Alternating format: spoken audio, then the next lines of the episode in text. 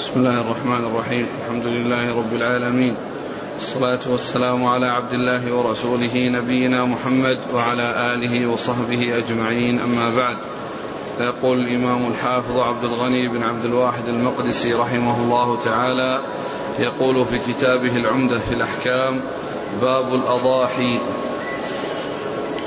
عن أنس بن مالك رضي الله عنه أنه قال ضحى النبي صلى الله عليه وسلم بكبشين أملحين أقرنين ذبحهما بيده وسمى وكبر ووضع رجله على صفاحهما الأملح الأغبر وهو الذي فيه سواد وبياض. بسم الله الرحمن الرحيم الحمد لله رب العالمين وصلى الله وسلم وبارك على عبده ورسوله نبينا محمد وعلى آله وأصحابه أجمعين. أما بعد يقول الإمام الحافظ عبد الغني المقدسي رحمه الله في كتاب العمدة باب الأضاحي والأضاحي جمع أضحية وهي ما يذبح من بهيمة الأنعام في يوم عيد الأضحى وأيام التشريق تقربا إلى الله عز وجل. هذه هي الأضاحي وهي تذبح في وقت معين هو أربعة أيام التي هي أيام النحر وأيام الذبح أربعة أيام وتكون في كل مكان. بخلاف الهدي والأضحية بخلاف الهدي فإنه يكون في مكة.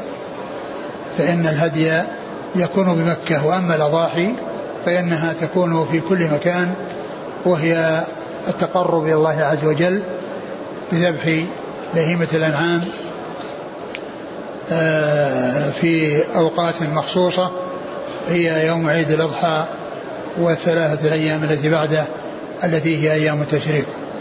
وهي سنة سنها رسول الله عليه الصلاة والسلام وهي سنة متأكدة في حق من قدر على ذلك ومن لم يقدر فلا شيء عليه ولا يكلف الله نفسا إلا وسعها.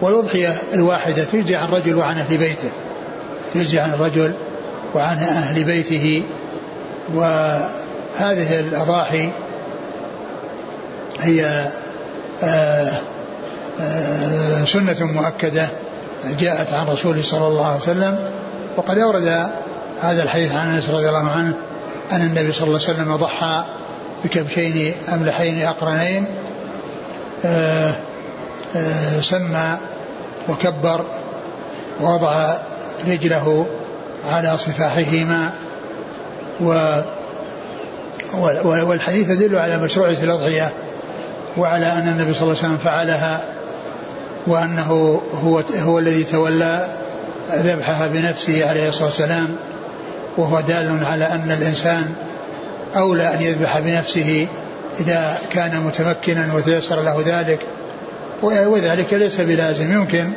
أن يقوم غيره مقامه ولكن كون الإنسان يفعل ذلك اقتداء بالنبي صلى الله عليه وسلم حيث يكون متمكنا من ذلك لا شك أن هذا هو الأولى ولا يلزم ذلك بل يمكن الإنسان أن يفعل بنفسه ويمكن أن ينيب غيره وأن يوكل غيره بأن يتولى هذه المهمة.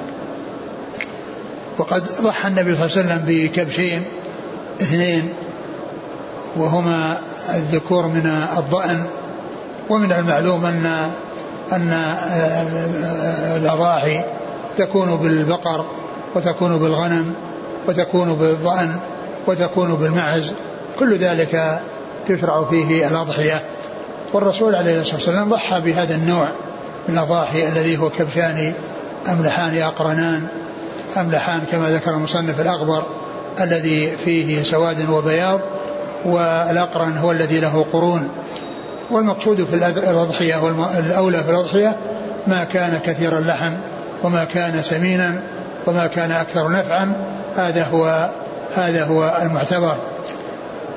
وهذا هو الأولى ما كان يعني كبيرا وسمينا ولحمه طيبا. فهذا هو المعيار وهذا هو المقياس. يعني ما كان سمينا وكان ثمنه يعني من أجل من أجل آه، جودته ومن أجل حسنه مرتفعا هذا هو الأولى في الأضاحي أسمنها وأكثرها ثمنا. ثم إنه قال ذبحهما بيده بيده الشريفة صلوات الله وسلامه وبركاته عليه. وسمى وكبر. وهذه هي السنة أن الإنسان عندما ينحر الهدي أو الاضحيه يسمي الله ويكبر ويقول بسم الله والله أكبر.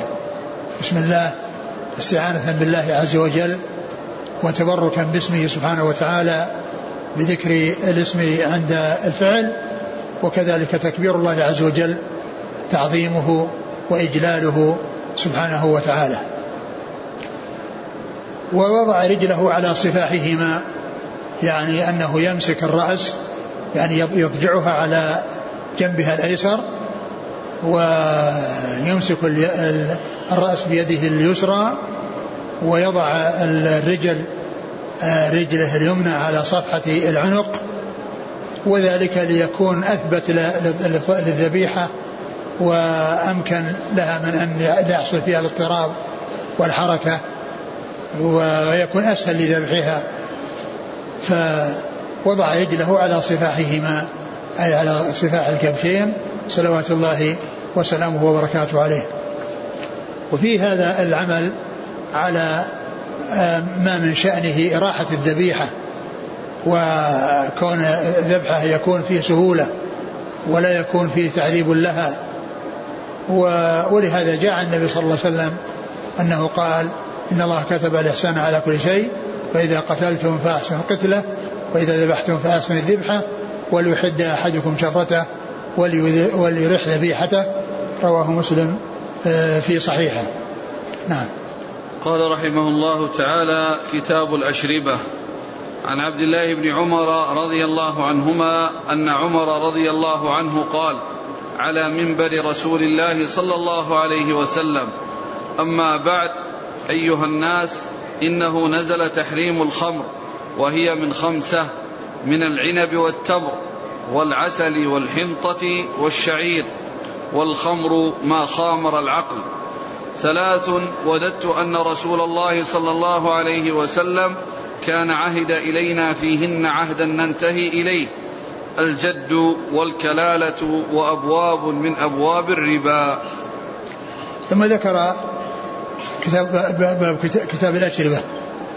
وذكره بعد كتاب الأطعمة كتاب الأطعمة ثم أتى بالأضاحي باب مستقل وهي متعلقة وهي من الأطعمة ولكنها أفردت لكون لها أحكام تخصها وتذبح في وقت معين ويعني لها أحكام خاصة بها فأفردها بباب في كتاب الأطعمة. ثم بعد ذلك أتى بكتاب الأشربة. والأشربة آآ آه، آآ آه، هي الأشياء التي تشرب يعني مما يعني مما جاءت السنة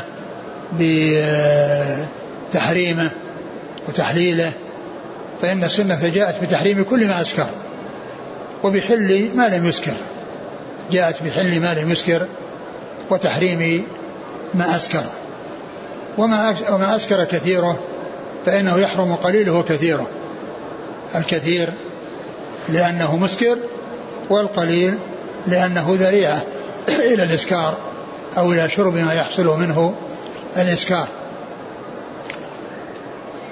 أورد هذا الحديث عن عمر رضي الله عنه أنه قال على منبر رسول الله صلى الله عليه وسلم ويخطب الناس في هذا المسجد على منبر الرسول صلى الله عليه وسلم ويقول إنه نزل تحريم الخمر إنه نزل في القرآن جاء في القرآن الكريم. يا أيها الذين آمنوا إنما الخمر والميسر والأنصاب والأزلام رجس من الشيطان. فهذه الآية نزلت في تحريم الخمر. وفي آخرها قال فاجتنبوه لعلكم تفلحون. ف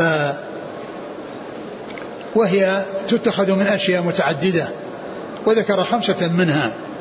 وهذا ليس على سبيل الحصر وإنما هو على سبيل التمثيل وإلا فإن القاعدة العامة التي جاءت عن الرسول عليه الصلاة والسلام أنه قال كل ما كل مسكر خمر وكل مسكر حرام فالحكم منوط بالإسكار من أي نوع كان سواء كان من هذه الخمسة التي ذكرت والتي هي مشهورة أو من غيرها من الأنواع الأخرى. فإن كل ما غطى العقل وخامره وغطاه فإنه يجب ابتعاد الابتعاد عنه والحذر منه و وذكر بعض الأمثلة لا يقتضي الحصر فيها لأن الحكم أنيط بالإسكار وأن كل ما كان مسكرا فهو خمر وأن أنه يجب اجتنابه يجب اجتنابه لأن المسألة ليست منوطة بشيء معين ولكنه ذكر شيء من الأمثلة وأن تتخذ من كذا ومن كذا ومن كذا. ولكن الأمر لا يخصها وإنما يكون فيها وفي غيرها والعلة هي الإسكار. فكلما وجدت في أي نوع من الأنواع سواء كان سائلا من الأشربة أو مطعوما كأن يكون يعني حبوب أو يكون مسحوقا يعني كالدقيق كل ما كان جالبا للإسكار ومؤديا للإسكار فإنه يكون حراما لأن لأن المقصود من ذلك أو الذي نهي عنه من أجله هو كونها تخمر العقل وتغطيه وتلحق صاحب صاحبها أي الذي شربها تلحق تلحقه بالمجانين وتخرجه عن أن يكون من جملة الأصحاء الذين أعطاهم الله تعالى العقول ثم يسعون بأنفسهم وبإرادتهم ومشيئتهم إلى سلب هذه النعمة وأن يكونوا من جملة شبيهين بالبهائم وشبيهين بالحيوانات التي لا عقل لها والتي آآ آآ فيخرج من كونه مكلفا إلى كونه غير مكلف كونه صاحب عقل إلى كونه مجنونا أو شبيها بالمجانين لا عقل لا, لا عقل له. يتصرف التصرفات التي لا تخرج عن عقل. ولهذا قيل لها أم الخبائث لأنها تؤدي إلى مختلف الخبائث. لأن الإنسان إذا سكر وفقد عقله كان بالإمكان أن يقع في كل أمر منكر. وأن يقع في مختلف الكبائر وقد يحصل منه الوقوع على بعض محارمه وقد يحصل منه الاعتداء على الناس ويحصل منه أنواع المنكرات وأنواع الفجور بسبب آه، فقدان عقله وعدم وجود العقل معه. قال رضي الله عنه إن الله تعالى إن الله نزل تحريم الخمر وإنها من هذه الخمسة وهي وهي العنب والتمر والشعير والذرة و والعسل والحنطة. والعسل والحنطة. يعني وهي تكون من من تكون من أي شيء من أي نوع من الأنواع الأخرى التي لم يأتي ذكرها وكما عرفنا سواء كانت جامدة أو سائلة أو يعني مسحوقة كالدقيق وما إلى ذلك. كل ذلك يشمله اسم الخمر لأنها اسم لما خامر العقل أي غطاه وحجبه ونقل صاحبه من أن يكون من العقلاء إلى أن يكون من جملة المجانين أو شبيها بالمجانين. إيش بعده؟ قال والخمر ما خامر العقل. والخمر ما خامر العقل. الخمر ما خامر العقل لأنه لما ذكرت آه، أمثلة متعددة ذكر أمرا يشمل هذه ويشمل غيرها. أن الخمر ما خمر العقل يعني ما غطاه وحجبه سواء كان من هذه الخمس أو ليس من هذه الخمس. نعم. ثلاث وددت أن الرسول صلى الله عليه وسلم كان عهد إلينا فيهن عهدا. ثلاث كنت وددت أن النبي صلى الله عليه وسلم عهد إلينا فيها عهدا وهي الجد والكلالة وأبواب من الربا وليس المقصود من ذلك أن الرسول صلى الله عليه وسلم خرج من الدنيا ولم يبين الحكم فيها بل بين صلى الله عليه وسلم كل ما يحتاج الناس إليه. ولكن هناك أمور تكون واضحة وأحكام تكون واضحة وأحكام يكون فيها شيء من الخفاء. وأحكام يكون فيها شيء من الخفاء والناس يتفاوتون. والناس يتفاوتون يعني في معرفة آآ آه، آآ تلك الأشياء الخفية ولهذا يكون يعني المقارنة بين الأدلة والاستنباط منها ومعرفة ما يستنبط منها ويترتب على ذلك آه، الوضوح بدل الخفاء. وعمر رضي الله عنه هو المحدث الملهم آه، ود, ود أن يكون النبي صلى الله عليه وسلم عهد إليهم عهدا يعني يكون يعني واضحا جليا ولكن الرسول عهد وبين الأحكام الشرعية وفي هذه وفي هذا وفي غيره. فأما مسألة الجد وهو الجد مع الإخوة الأشقة ولأب فإن بعض العلماء يشرك الإخوة مع الجد ويجعلهم شركاء يعني في الميراث وبعضهم يقدم الجد ويحجب الإخوة به لأنه أصل وهم حواشي والأصول مقدمة على الحواشي. وقد جاء عن أبي بكر رضي الله عنه وعن بعض الصحابة أن الجد يعني يحجبهم وأنه لا ميراث للإخوة مع الجد. وهذا القول هو الصحيح فيما يظهر ويبدو والله أعلم لأن النبي عليه الصلاة والسلام قال ألحقوا الفرائض بأهلها فما أبقت الفرائض فلأولى رجل ذكر. ومعلوم أن الجد أولى أولى رجل ذكر يعني وهو أولى من الإخوة لأن لأن الجد آه، أب للميت والميت من سلالته وهو أصل من أصوله أصل من أصوله وأما الإخوة فإنهم ليسوا أصلا له وإنما شاركوه في أصله شاركوه في أصله شاركوه في أبيه. وأما الجد فهو أبوه وأبو أبيه أبو أبيه وأبوه فهو أصل وأولئك حواشي فهو أولى منهم. فإذا النبي صلى الله عليه وسلم جاء عنه هذا الحديث الدال على أن أصحاب الفروض يعطون فروضهم وما بقي فيكون لأولى رجل ذكر. وإذا كان أصحاب الفروض أخذوا فروضهم ولم يبق إلا الجد والإخوة فإن الجد أولى من الإخوة.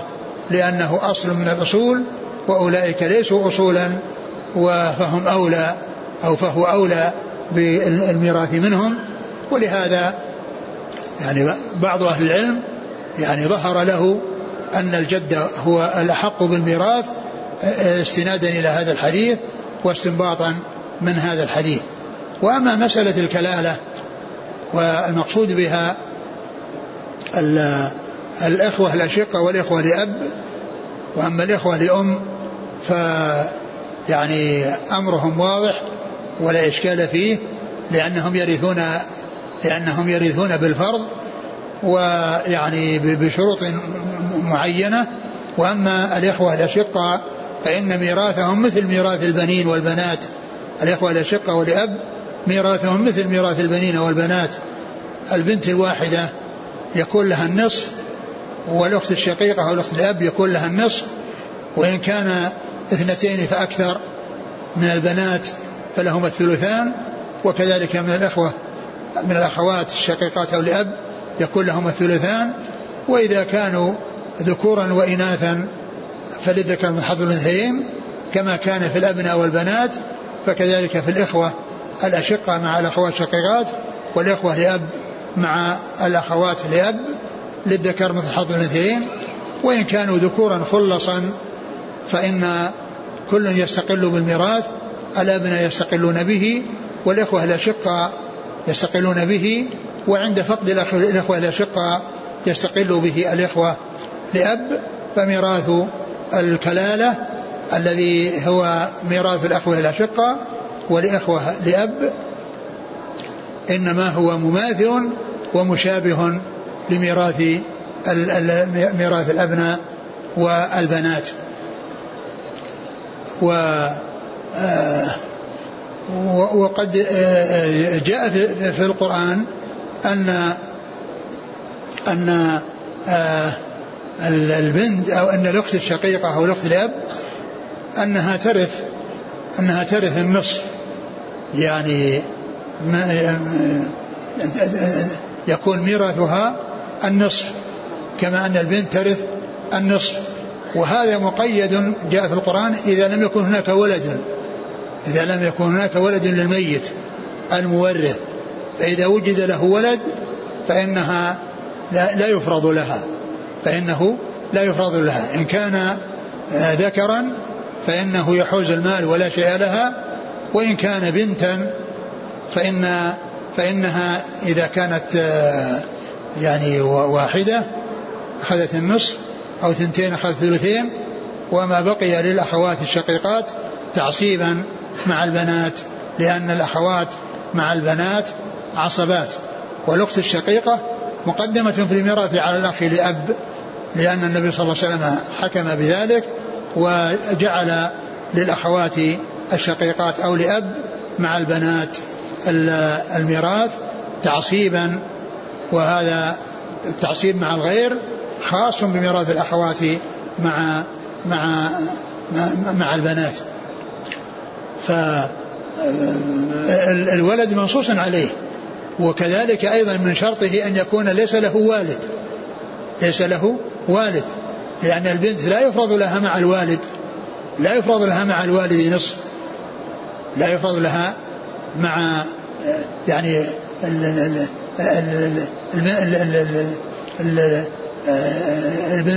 البنت يفرض لها ولكنها يعني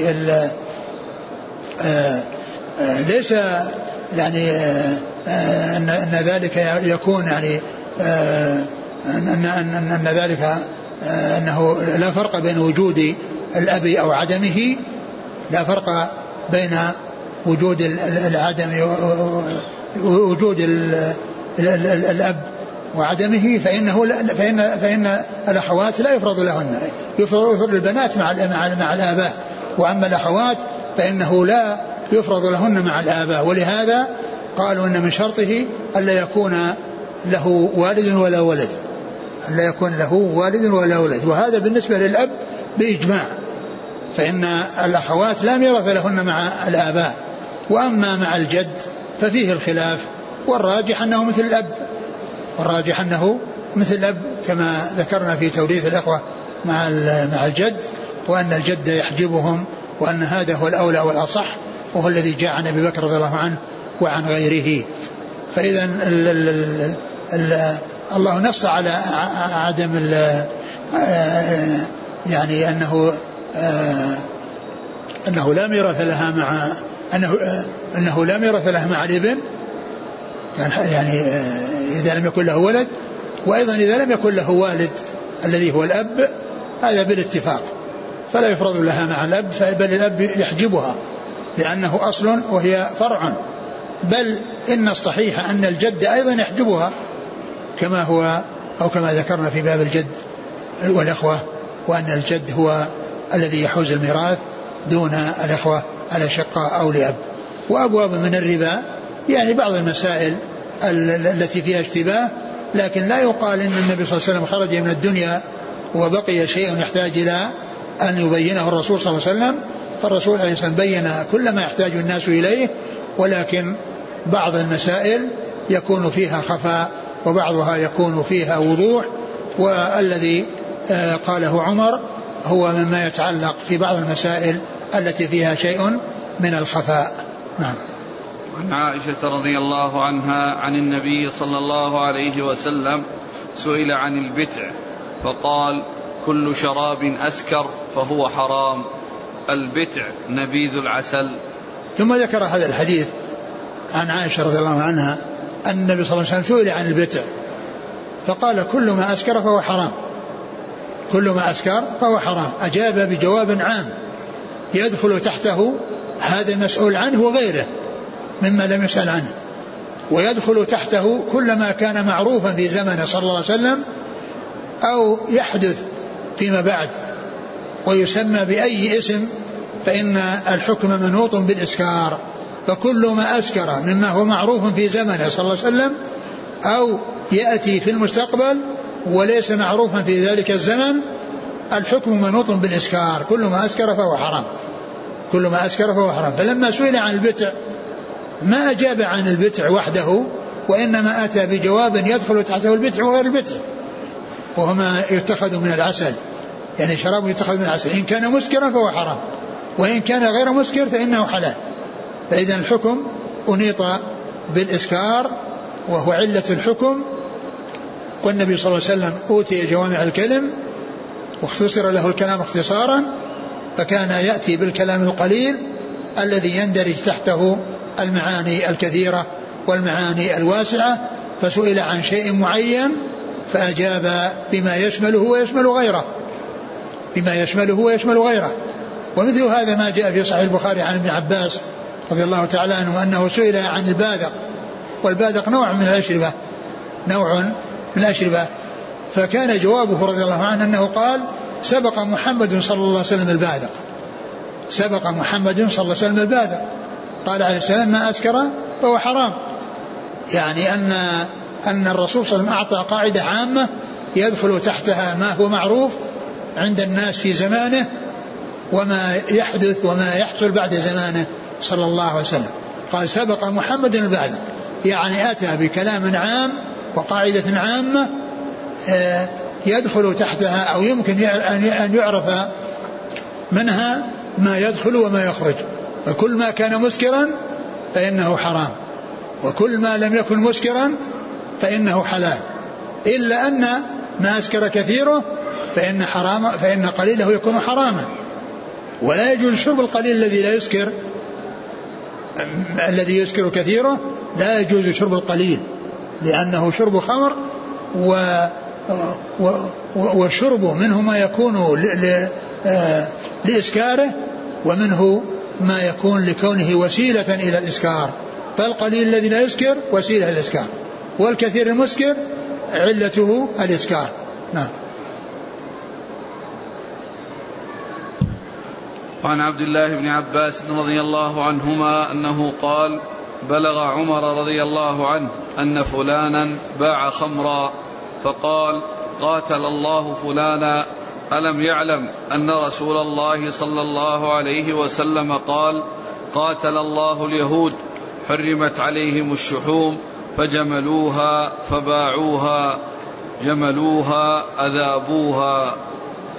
ثم ذكر هذا الحديث عن عمر رضي الله عنه أنه سمع أن رجلا باع خمرا يعني أن الخمر لما كانت حراما يعني أراد أن يتوصل إلى يعني أن, أن, أن, أن يحتال وأن يبيعها ويأخذ ثمنها ويأخذ ثمنها.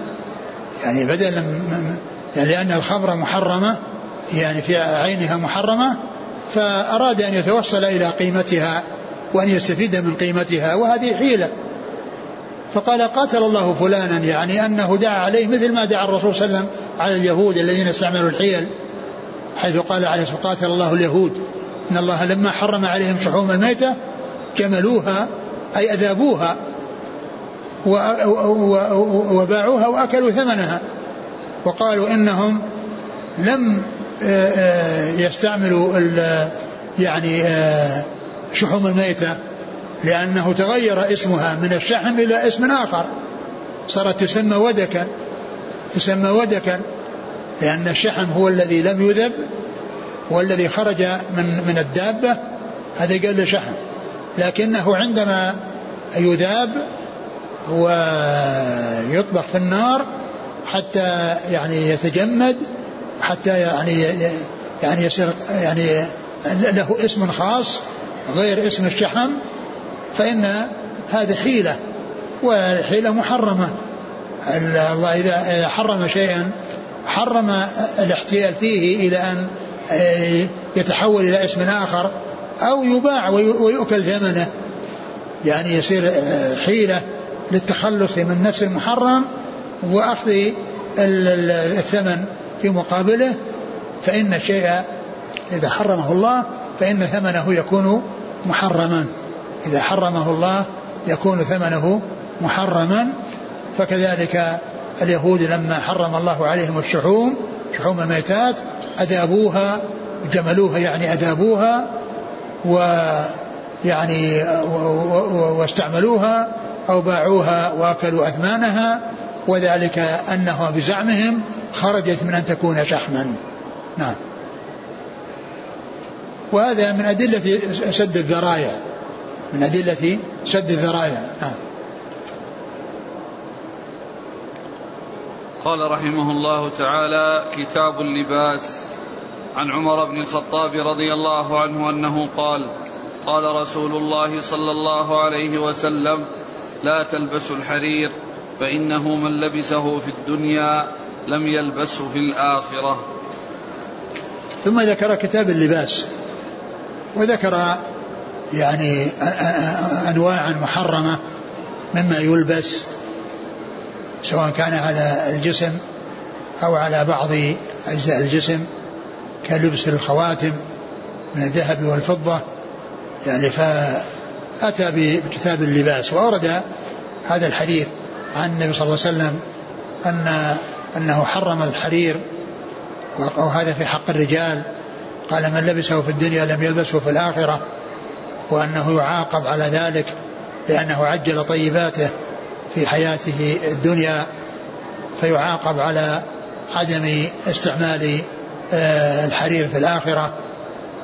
وهذا يقال يعني فيه كما يقال في حديث الوعيد أنها على بابها تبقى على هيبتها وعلى عظم آه، ما دلت عليه واستعظامها والحذر من الوقوع فيها لئلا يتعرض لهذه العقوبة. لكن ذلك لا يعني أنه آآ لا ينعم في الجنة وأنه لا يدخل الجنة بل إن من مات على غير الشرك فإنه لا بد وأن يخرج من النار إن دخلها ويدخل الجنة. ولا يبقى في النار أبد الآباد إلا الكفار الذين هم أهلها.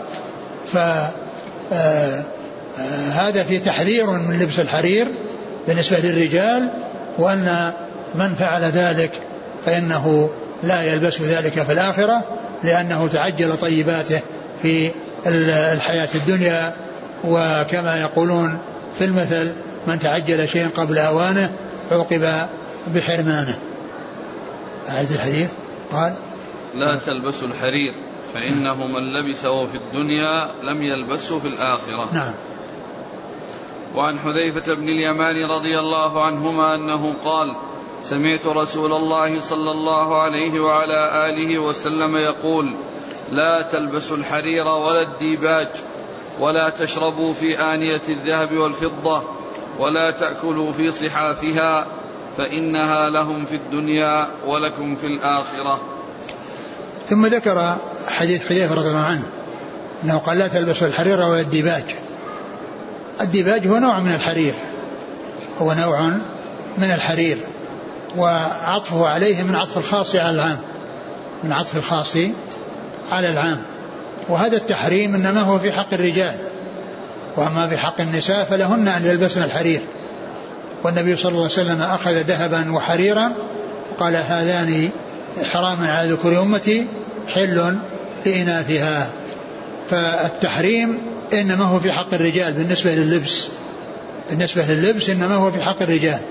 وأما النساء فلهن أن يستعمل الحرير لأنهن يحتاجن إلى التجمل وهو مما يكون فيه التجمل فذلك سائغ لهن وأما الرجال فلا يسوغ لهم أن يلبسوا الحرير لا تجملا ولا غير تجمل إلا فيما ورد به السنة من آه، أخذه للعلاج أو للتخلص من شيء ضرر حصل للإنسان وفي حدود ما جاءت به السنة عن رسول الله صلى الله عليه وسلم.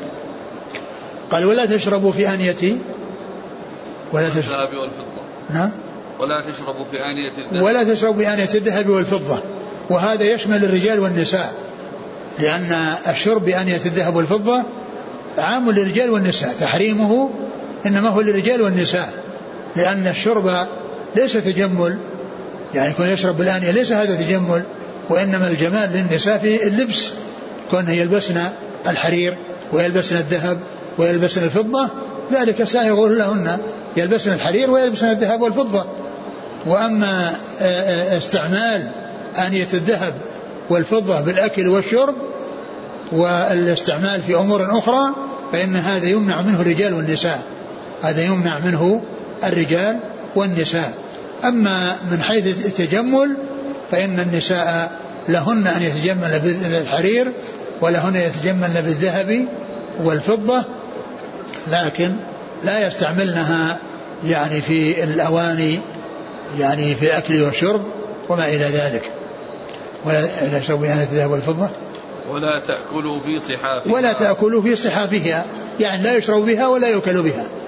لا تتخذ أواني لأن يعني يوضع فيها الطعام ويؤكل. ولا أيضا أواني يوضع فيها الماء ويشرب فإن كل ذلك حرام. لا يشرب لا أكل ولا شرب. لا تستعمل آنية الذهب والفضة لا في أكل ولا شرب. والكفار لما كان آه ليس عندهم المتعة واللذة إلا في الدنيا فقط وأما الآخرة فليس لهم إلا النار فإنهم تعجلوا طيباتهم. في حياتهم الدنيا وفي الآخرة ليس لهم إلا النار.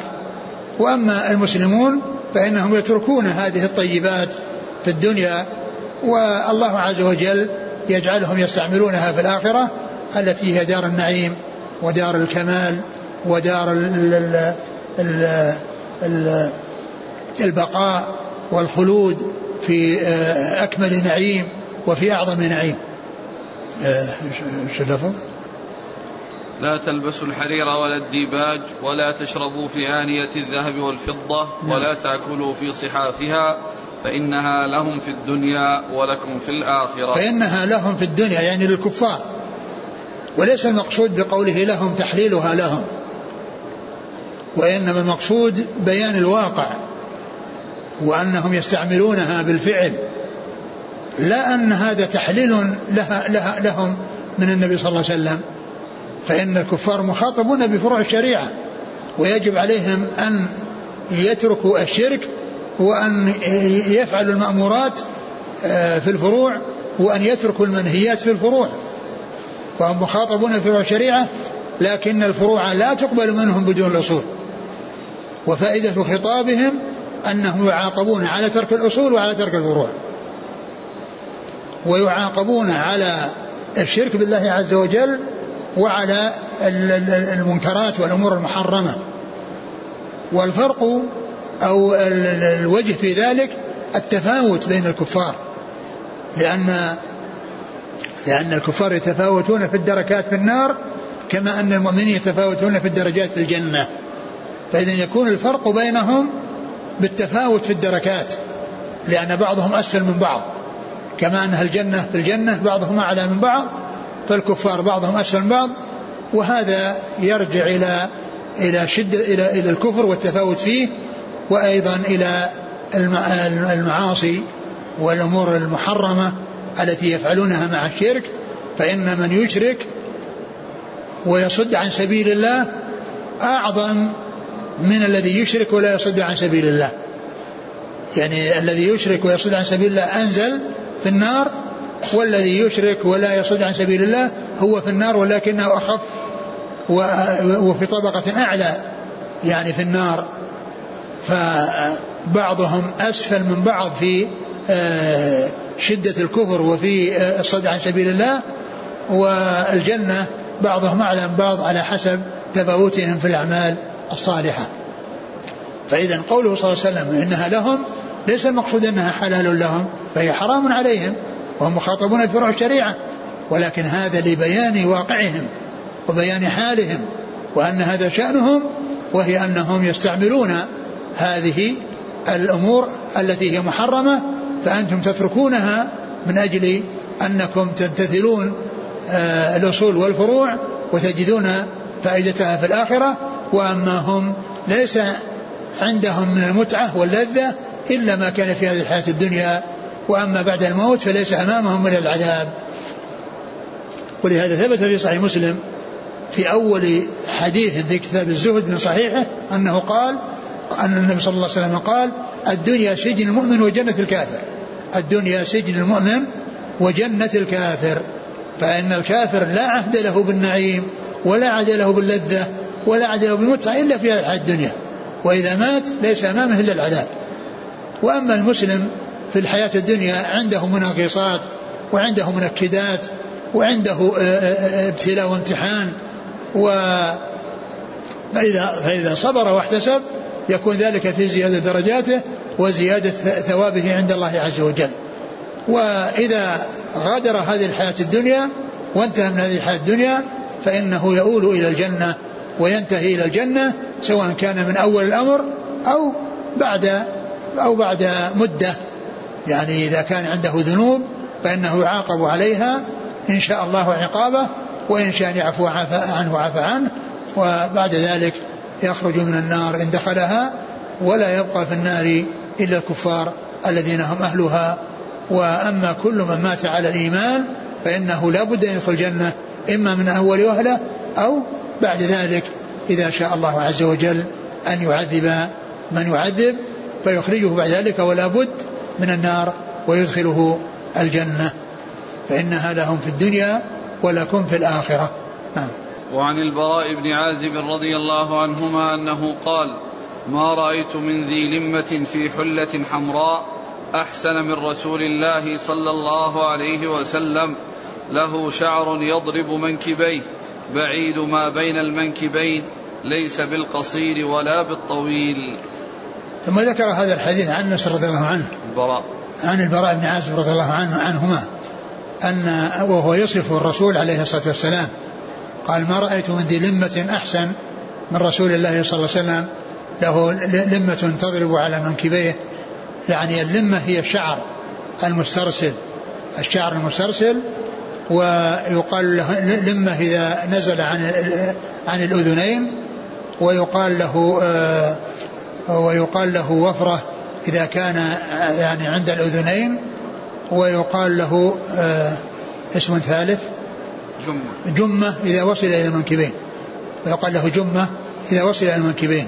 والنبي صلى الله عليه وسلم صاحب لمة يعني أنه لم يصل إلى المنكبين و ما رأيت من ذي لمة؟ من رسول الله في حلة حمراء. في حلة حمراء يعني عليه لباس يعني وهو حلة حمراء. و وقد جاء ما يدل على يعني النهي عن اللبس الأحمر ويجمع بينهما بأن النبي صلى الله عليه وسلم إنما كان يلبس شيئا يعني ليس خالصا وإنما فيه خطوط يعني بيض وحمر فيوصف بالحمرة التي ليست خالصة. وأما إذا كانت خالصة فما جاء من النهي عن لبس الأحمر فإنه يحمل يحمل عليه. نعم. ما رأيت من ذي لمة في حلة حمراء أحسن من رسول الله صلى الله عليه وسلم. له شعر يضرب منكبيه. نعم. بعيد ما بين المنكبين. وهذا بيان وصفه صلى الله عليه وسلم هو أنه, أنه, أنه عريض. يعني ما بين منكبيه يعني بعيد. يعني يعني يدل على عرضه صلى الله عليه وسلم وأن ما بين المنكبين بعيد. إيه نعم. ليس بالقصير ولا بالطويل. ليس بالقصير ولا بالطويل وإنما هو ربعة من الرجال. ليس بالطويل البائن ولا بالقصير البائن وإنما هو وسط. صلوات الله وسلامه وبركاته عليه. فهذا من من جملة أوصافه صلى الله عليه وسلم. ولهذا السنة عند المحدثين يقولون ما أضيف إلى النبي صلى الله عليه وسلم من قول أو فعل أو تقرير أو وصف خلقي أو خلقي. وهذا الحديث إنما هو في وصف الخلقة في وصف خلقته صلى الله عليه وسلم. ولهذا يدخل تحت اسم الحديث لأن ما يضاف إلى النبي صلى الله عليه وسلم من من من خلقته وخلقه صلى الله عليه وسلم كل ذلك داخل في جملة حديثه.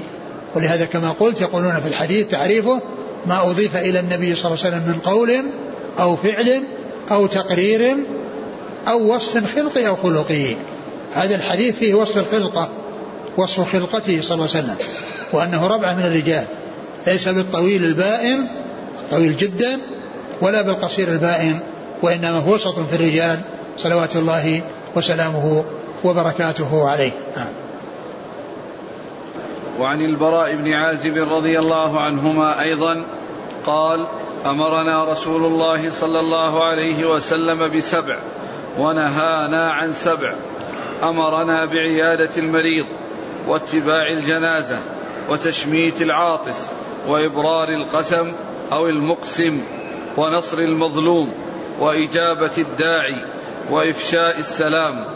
ونهانا عن خواتيم أو تختم الذهب وعن شرب وعن شرب بالفضة وعن المياثر وعن القسي وعن لبس الحرير والاستبرق والديباج.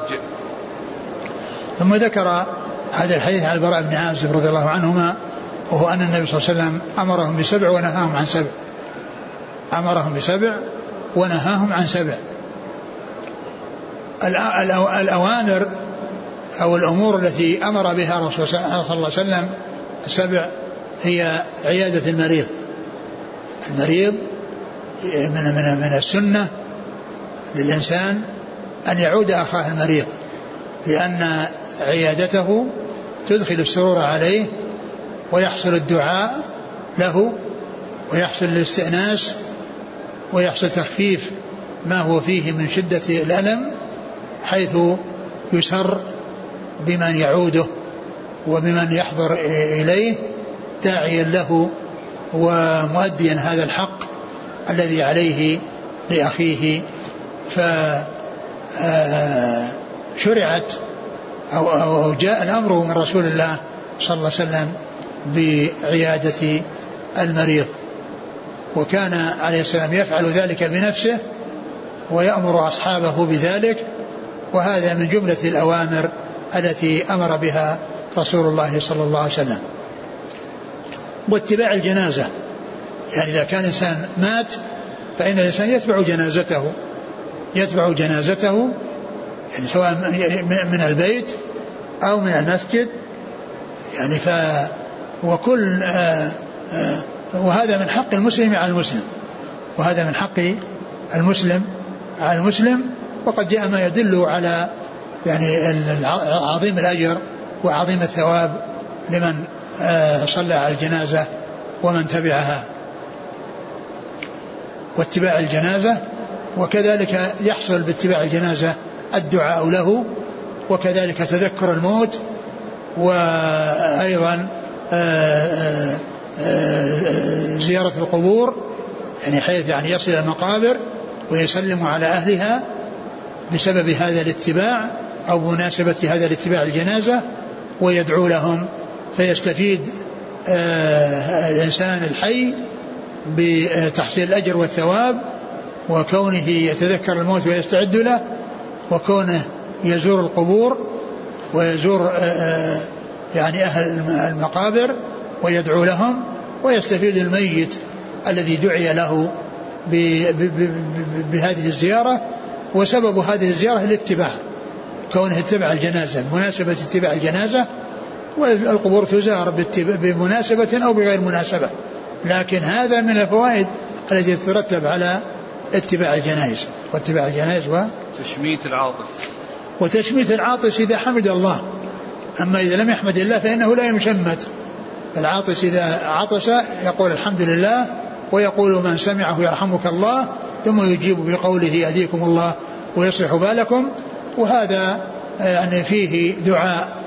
يعني من ال ال بعد أن يحمد الله عز وجل العاطس فإن من يسمعه عليه أن يشمته وذلك بأن يدعو له بهذا الدعاء ويقول له يرحمك الله ثم هو أيضا يدعو لمن دعا له بقوله يرحمك الله بأن يقول يهديكم الله ويصلح بالكم فيكون في ذلك النفع المتبادل بين المشمت والمشمت فالمشمت يحمد الله عز وجل ويدعى له بالرحمة والمشمت يدعى له بهذا الدعاء الذي هو قوله صلى الله عليه وسلم في الحديث يهديكم الله ويصلح بالكم. نعم. وإبرار القسم أو المقسم. وإبرار القسم أو المقسم يعني شك من الراوي هل قال إبرار القسم أو إبرار المقسم؟ يعني المقصود إبرار القسم يعني القسم الذي حصل من مقسم أو المقسم الذي حصل منه الحلف.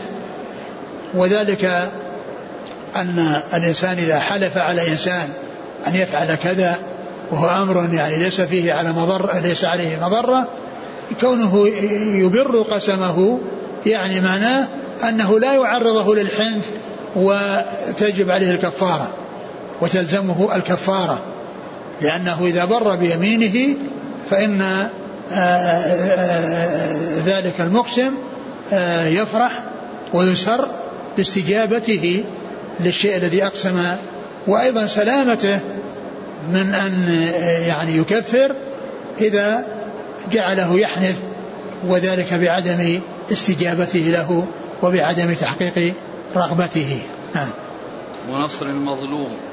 ونصر المظلوم بأن يمنع يعني الظالم من ظلمه ونصر المظلوم بأن يعينه على التخلص من ظلم الظالم الذي ظلمه فيكون بذلك المظلوم استفاد رفع الظلم عنه وهذا الذي نصره استفاد الأجر والثواب بنصرته. بل استفاد أيضا كونه نصر الظالم وذلك بأن منعه من الظلم. لأن النبي صلى الله عليه وسلم قال انصر أخاك ظالما أو مظلوما؟ قال أنصره مظلوما. فكيف أنصره ظالما؟ يعني أنصر مظلوما هذا أمر واضح. لأنه يبي خلصا من الظلم. لكن كيف أنصره ظالما؟ قال تمنعه من الظلم. لأنه إذا حصل منه الظلم يأثم. فأنت إذا يعني سعيت إلى أن تمنعه من الظلم معناه أنك أحسنت إلى هذا الظالم بمنعك إياه من الظلم لئلا يلحق الضرر بغيره ويحصل له الإثم فنصرك إياه ومنعك إياه من الظلم تجعله يسلم من مغبة الإساءة إلى غيره والإضرار بغيره وأيضا من كونه يعرض نفسه للإثم الذي هو آه، فعل آه، الظلم آه، وحصوله منه لغيره. نعم. وإجابة الداعي. وإجابة الداعي الداعي الذي يدعو يدعوك إلى إلى وليمة يدعوك يعني في مناسبة يعني سواء كانت وليمة عرس أو غيرها لأن مثل ذلك يؤدي إلى المودة وإلى الاستئناس يعني بين المسلمين بحيث يفرح الداعي إذا حققت دعوته وحقق رغبته وأجيبت دعوته فيدخل فيدخل عليه السرور ويكون هناك يكون ذلك من أسباب الوئام وأسباب المودة التي تكون بين الناس وهذا فيما إذا لم يكن عند الإنسان فيما إذا لم يكن في محذور في الدعوة أو لم يكن هناك مانع يمنع الإنسان من أن يحقق هذه الرغبة. نعم. وإفشاء السلام. وإفشاء السلام هو إظهاره. إفشاء السلام هو إظهاره ونشره يعني بين الناس بحيث يعني شأن الناس أن يسلم بعضهم على بعض. ولهذا جاء النبي صلى الله عليه وسلم قال أولا أدلكم على شيء إذا إذا فعلتم تحاببتم أفشوا السلام بينكم. فإن هذا من أسباب المودة وأسباب المحبة, المحبة التي تكون بين الناس فإفشاء السلام إظهاره وإشهاره للمعرفة ولغير المعرفة للذي تعرفه والذي لا تعرفه. وفي ذلك مصلحة وهي أن كل واحد يدعو للآخر. كل واحد يدعو للآخر.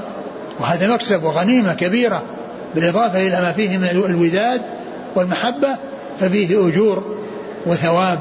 نعم. ونهانا عن خواتيم أو تختم الذهب. ونهانا عن خواتيم أو تختم الذهب. يعني وهذا في حق الرجال.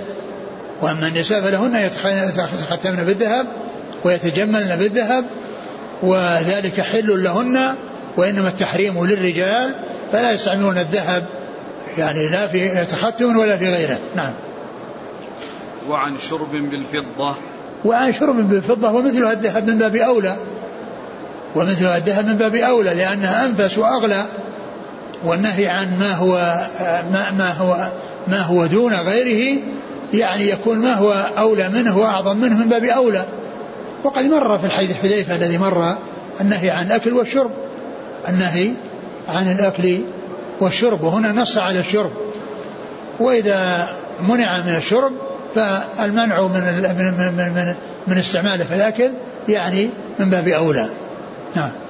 وعن المياثر. ومثله في النساء كما عرفنا لأن الشرب يعني في آنية الذهب والفضة للرجال والنساء لأن هذا ليس زينة وليس تجملا وإنما هو يعني استعمال يعني هذا الشرب بهذه الأواني الذي قد يكون فيه شيء من العزة وشيء من الفخر وشيء من الخيلاء.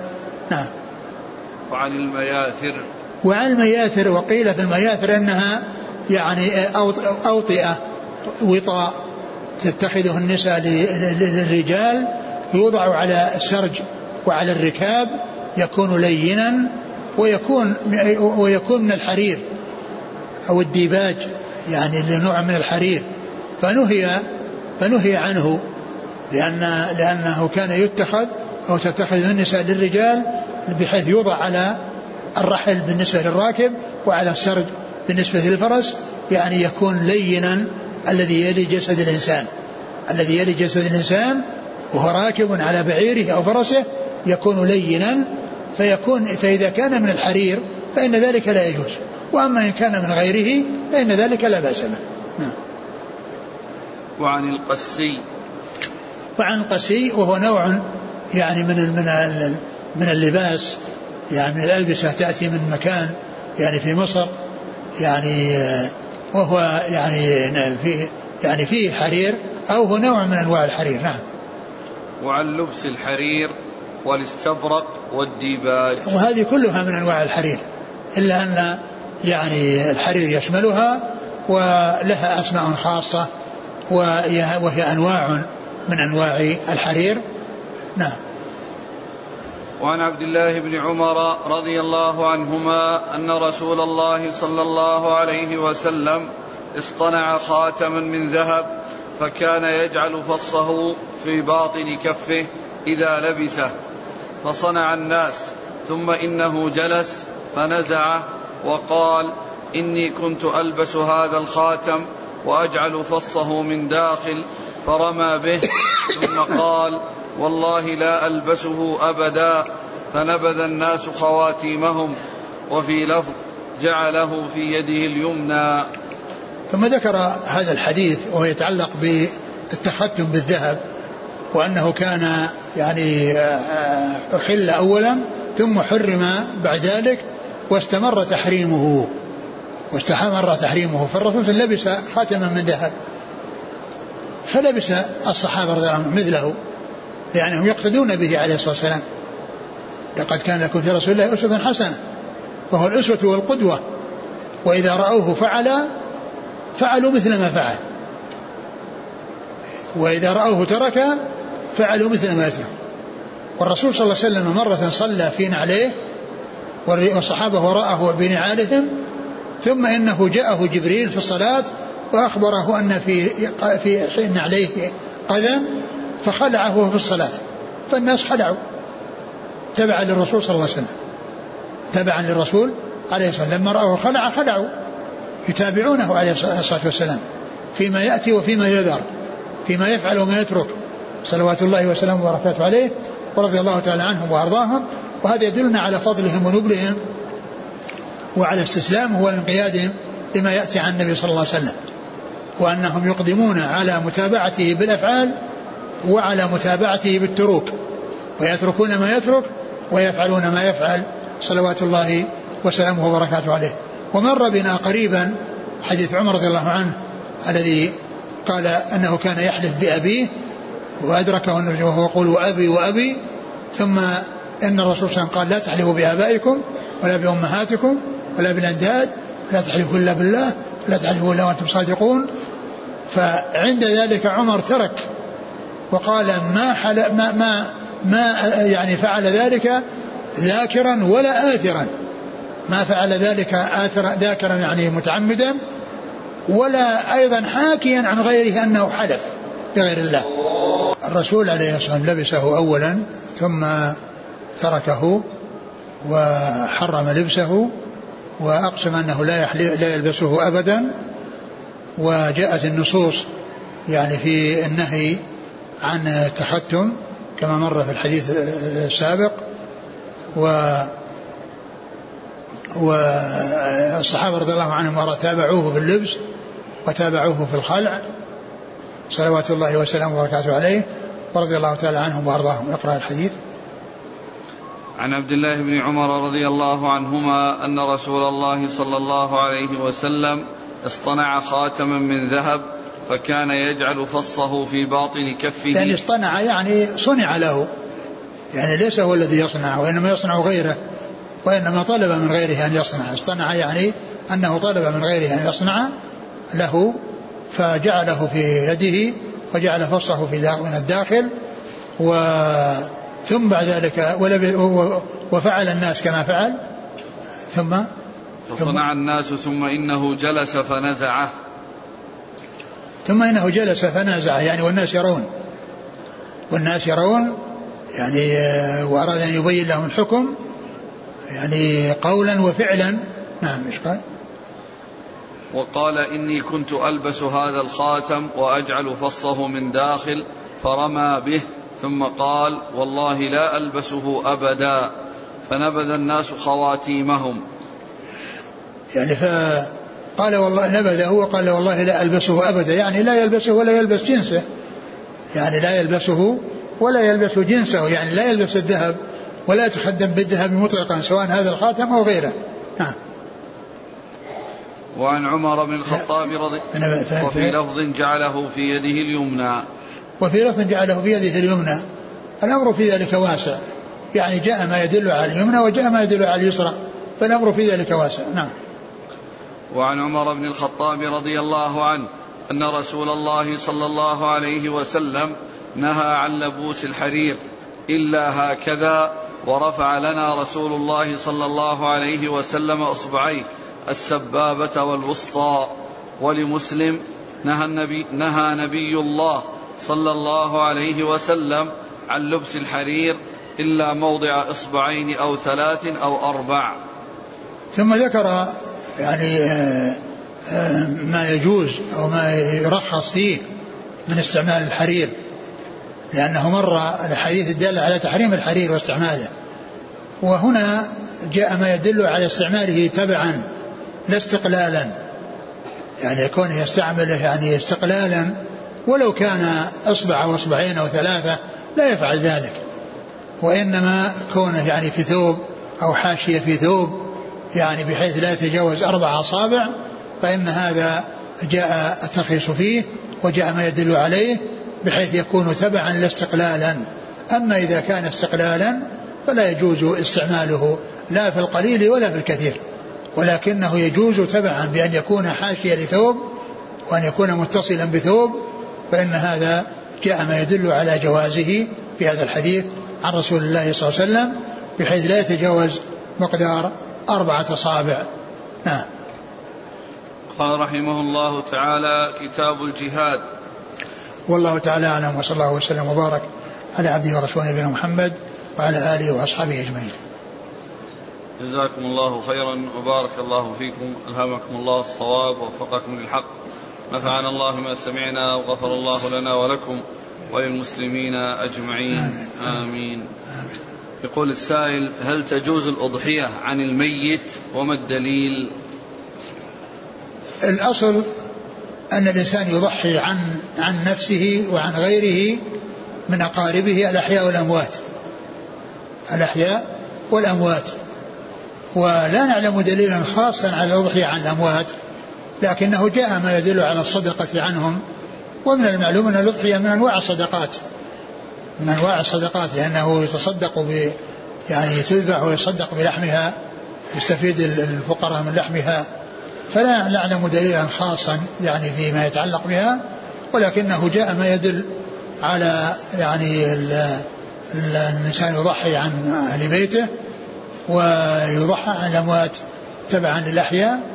وإذا أوصى الميت أو الإنسان الذي قد مات بوصية أن يضحى له فتنفذ الوصية. تنفذ الوصية لأنها قربة ووصية بأمر سائغ وأمر جائز. وإذا فعل ذلك غيره آه، آه، آه، تبعا أو أو استقلالا فإن ذلك لا بأس به. لكن الأولى أن يكون تبعا. نعم. وهل يجزئ أن الرجل الواحد يضحي ببقرة أو جمل؟ نعم يجزي. يعني هو يضحي أقلها شاة واحدة. شاة أو يعني يعني من الضأن أو من المعز هذا أقل شيء. كونه يضحي ببقرة أو يضحي ببدنة له ذلك. يقول توجيه البهيمة للقبلة حال الذبح. هل هو واجب أم سنة؟ لا سنة ليس بواجب. هذا يتعلق بدرس أمس. الحمار الوحشي يقول إذا استأنس وصار أهليا هل يجوز أكله؟ يعني هو مثل هو مثل الطباء ومثل ال ال يعني إذا الناس جعلوها وصارت مستأنسة عندهم فإنها تؤكل لأنه ليس يعني يعني لأن الحمار الأهلي هذا يركب ويحمل عليه وهذا لا يركب ولا يحمل عليه هذا يعني مثل ما يسد الناس الغزلان ويسد هكذا يخلونها عندهم وتستأنس المستأنسة هي حلال. وكذلك هذا إذا استأنس هو حلال. يقول من يبني بناء أو يحدث له أمر فيريد أن يشكر الله عليه فيذبح ذبيحة فكيف تكون النية حتى لا يقع في الشرك؟ يعني إذا كان المقصود يعني بالذبح هو يعني إكرام الناس ودلالتهم على بيته وكونهم يأتون وهو يشكر الله عز وجل هذه النعمة فيأكلون ويدعون هذا لا بأس به. وهذا تسمى في اللغة الوكيرة. الوكيرة يعني كأنها من وكر الطائر كأنها مأخوذة من وكر الطائر الذي يكون له وكر يعني يعني يجعل عشه فيه ويعني يأوي إليه. فكذلك البيت الذي يتخذ الإنسان يعني فإذا يعني ذبح ذبيحة أو ذبح ذبائح إذا خلص من بيته ودعا الناس شكرا الله عز وجل على هذه النعمة وأيضا ليحصل منهم معرفة البيت ويدعون له فإن ذلك سائر ولا بأس به. امرأة أسقطت الحمل قبل التخلق فهل يجوز لها الآن الصلاة والطواف بالبيت؟ ال ال ال الشيء الذي يكون فيه النفاس هو ما حصل فيه تخليق وبعد أن أكمل المدة وخلق وصار على هيئة إنسان هذا هو الذي يكون فيه النفاس. أما ما كان دون ذلك كأن يكون مضغة وليس مخلقا أو يعني شيء قطعة من الدم الفاسد من الدم فإن هذا لا يقال أنها نفست وأن هذا نفاس وأنها تمتنع من الصلاة. فإن ما كان يعني ما لم يكن وصل إلى حد حد التخليق ولم يكن إنسانا فإن هذا لا يترتب عليه أحكام النفاس وإنما المرأة أن تصلي و وتصوم وتطوف وتسعى وتطوف ولكنها آه، تتحفظ يعني حتى لا يسقط منها شيء يعني في المسجد وإلا فإنها تعامل معاملة الصحيحات أو السليمات. نعم. يقول ما حكم المادة التي يستعملها الأطباء في تخدير الجسم؟ ومعلوم أنها تذهب العقل. نعم هذه كما هو معلوم يعني ال يعني تذهب العقل وتجعل الإنسان لا حركة له من أجل يعني يقوم بالتصرف في جسمه على وجه لا يؤذيه. لأنه يعني ليس هذا ذهب عقل مثل ما يذهب المجانين. هذا صار يعني آه، لا حراك له وفيه استعمال الاتيان بالعمليات على وجه ينفعه ولا يضره. فمثل ذلك لا بأس به. هل يقام الحد على من شرب من المسكر شيئا قليلا ولم يسكر به؟ نعم. الحد يقام على من شرب الخمر سواء أسكر ولم يسكر. ما حكم لبس خاتم الحديد وساعة الحديد للرجال والنساء؟ أما بالنسبة لخاتم الحديد فلا يلبس إلا الرجال والنساء. وأما الساعة فإن الناس يحتاجون إليها وسواء كانت من حديد أو غير حديد لأنهم لا يلبسونها من أجل التجمل كما يتجملون بالخاتم وإنما يلبسونها من أجل آه، معرفة الوقت. فمثل ذلك لا يقال إن مثل مثل الخاتم. لأن هذا ليس تجملا وإنما هو لبس آه، آه، وضع لهذه الآلة التي تكون في يده ينظر فيها لمعرفة الوقت فمثل ذلك لا يمنع منه. يقول أهدي إلي خاتم من فضة كتب عليه توجه حيث شئت فإنك منصور الله وحده لا شريك له محمد رسول الله آه يمسح يعني هذا الكلام ويستعمل آه الخاتم. حكم استعمال آنية الذهب والفضة في غير الأكل والشرب. كذلك هذا لا يجوز لا يجوز استعمالها. يعني في في لأن لأن ال ال آه، استعمالها في جميع الجهات. لكن ذكر الأكل والشرب من أجل أنهما أهم وجوه الانتفاع. ولا يعني ذلك أن الناس يستعملونها في أمور أخرى فإنها لا تستعمل يعني آه، لا يجوز استعمالها لكن نص على الأكل والشرب لأنه أعم وجوه الانتفاع. كما قال الله عز وجل في, في أموال اليتامى إن الذين يأكلون أموال اليتامى ظلما يعني لأن ليس المقصود الأكل فقط لو لبسه يعني أخذ مال اليتيم ولبسه.